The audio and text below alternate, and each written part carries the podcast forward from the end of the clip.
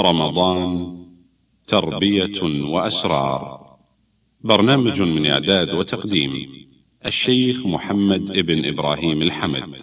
الحمد لله الكريم الوهاب والصلاة والسلام على من أنزل إليه خير كتاب.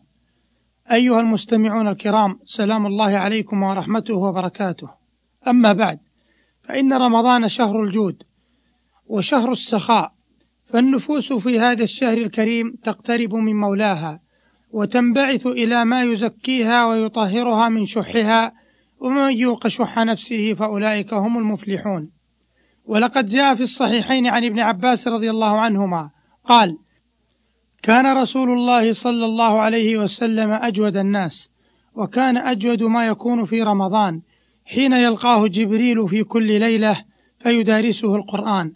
فلرسول الله صلى الله عليه وسلم أجود بالخير من الريح المرسلة. هكذا كان وصف حال النبي صلى الله عليه وسلم وهكذا ينبغي للمسلم أن يكون. لقد كان لكم في رسول الله أسوة حسنة. أيها المستمعون الكرام للصدقة والسخاء فضائل لا تحصى كثرة. فالصدقة تطفئ غضب الرب وتدفع ميتة السوء وتدل على الإيمان بالله والثقة وإحسان الظن به.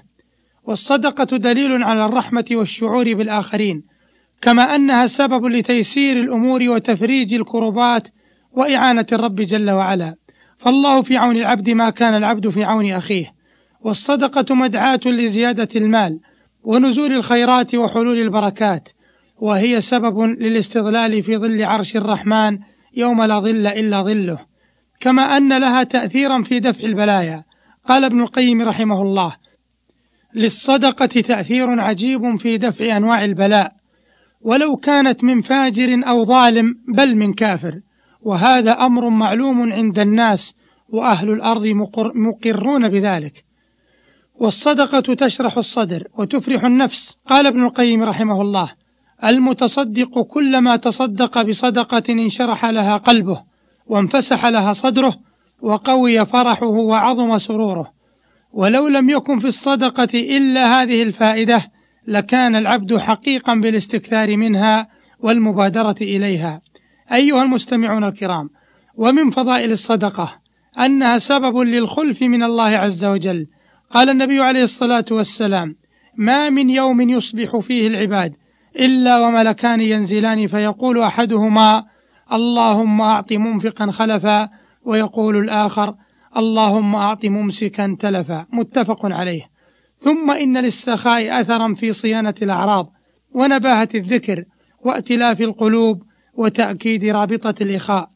وللسخاء أثر في القضاء على كثير من الأخلاق المرذولة كالحسد من الفقراء للأغنياء وكالكبر من الأغنياء على الفقراء. وللسخاء أثر في ستر العيوب وإن كثرت يقول الشافعي رحمه الله. وإن كثرت عيوبك في البرايا وسرك أن يكون لها غطاء تستر بالسخاء فكل عيب يغطيه كما قيل السخاء. ثم إن السخي قريب من الله ومن خلق الله ومن الجنة والبخيل بعكس ذلك. والسخاء متصل بفضائل أخرى فالسخي في أغلب أحواله يأخذ بالعفو ويتحلى بالحلم ويجري في معاملاته على الإنصاف ويؤدي حقوق الناس من تلقاء نفسه. ولا تجدن السخي بحق متواضعا لا يطيش به كبر ولا تستخفه خيلاء ولا تجدنه أقرب الناس إلى الشجاعة وعزة النفس وإنما يخسر الإنسان الشجاعة والعزة بشدة حرصه على متاع الحياة الدنيا. ولقد جرت سنة الله بأن السخي بحق يفوز بالحياة الطيبة. ولا تكون عاقبته إلا الرعاية من الله والكرامة. فلما كان رحيما بالفقراء والمساكين والمساكين والمحتاجين حريصا على إسعادهم وإدخال السرور والبهجة في نفوسهم كان جزاؤه من جنس عمله. هذا وإن السخاء ليس مقتصرا على بذل المال فحسب بل إن مفهومه أوسع وصوره أعم وأشمل فمن صور السخاء أن يكون للإنسان دين على آخر فيطرحه عنه ويخلي ذمته منه وهو يستطيع الوصول إليه دون عناء ولا تعب. كان قيس بن سعد ابن عبادة رضي الله عنهما من الأجواد المعروفين حتى إنه مرض مرة فاستبطأ إخوانه في العيادة فسأل عنهم فقالوا إنهم كانوا يستحيون مما لك عليهم من الدين فقال أخزى الله مالا يمنع الإخوان من الزيارة. ثم أمر مناديا ينادي من كان لقيس عليه مال فهو منه في حل فما أمسى حتى كسرت عتبة بابه من كثرة من عاده. ويدخل في قبيل الأسخياء من يستحق على عمل أجرا فيترك الأجر من تلقاء نفسه.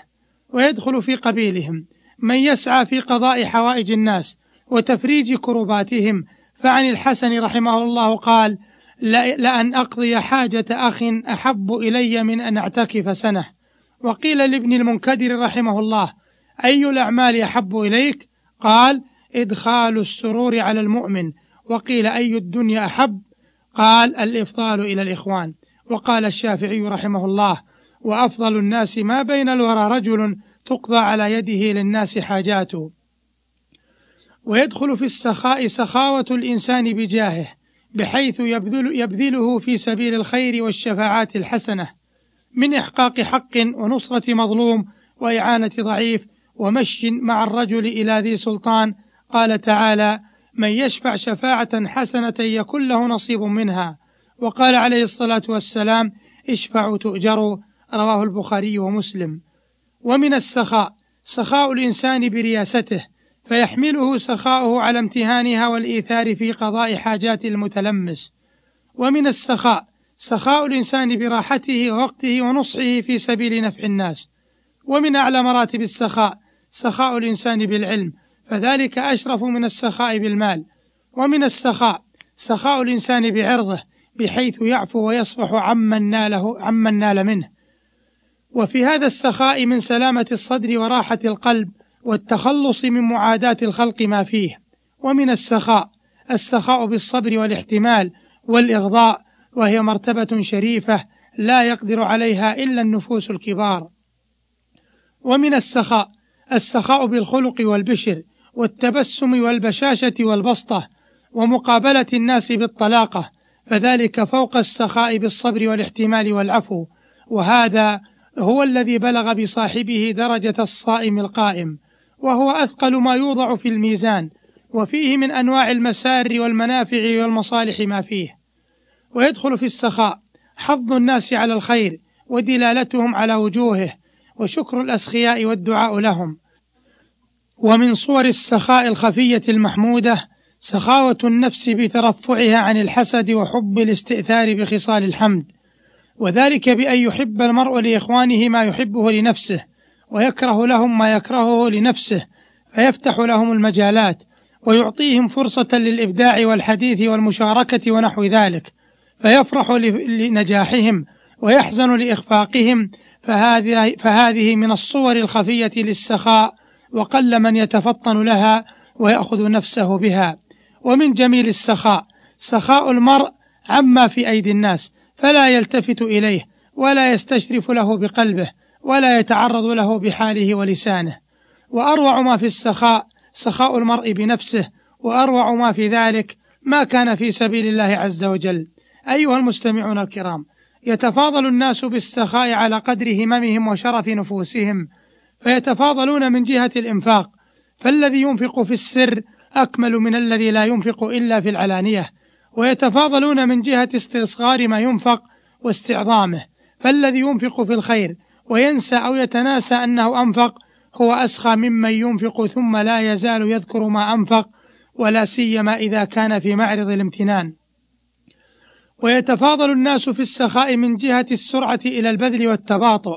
فمن يبذل المال فمن يبذل المال فمن يبذل المال لذوي الحاجة لمجرد شعوره بحاجتهم يفضل من لا يبذل إلا بعد أن يسألوه. ومن يقصد بالبذل موضع الحاجة عرفه أو لم يعرفه يكون أسخى ممن يخص بالنوال من يعرفهم ويعرفونه. ومن يعطي عن ارتياح وتلذذ بالعطاء يعد أسخى ممن يحسنه في نفسه حرج. ومن علامات الرسوخ في السخاء ملاقاة السائلين بأدب وحفاوة حتى يحفظ عليهم عزتهم. وأبلغ ما يدل على أصالة الرجل.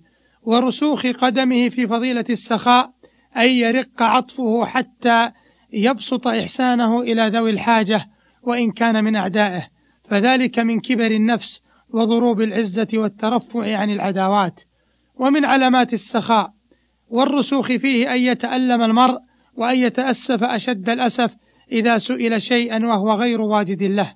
ومن الأسخياء من تسمو به الحال فيرى أن الفضل والمنة إنما هي لمن جاء يستجديه ويسأله حيث أحسن الظن به.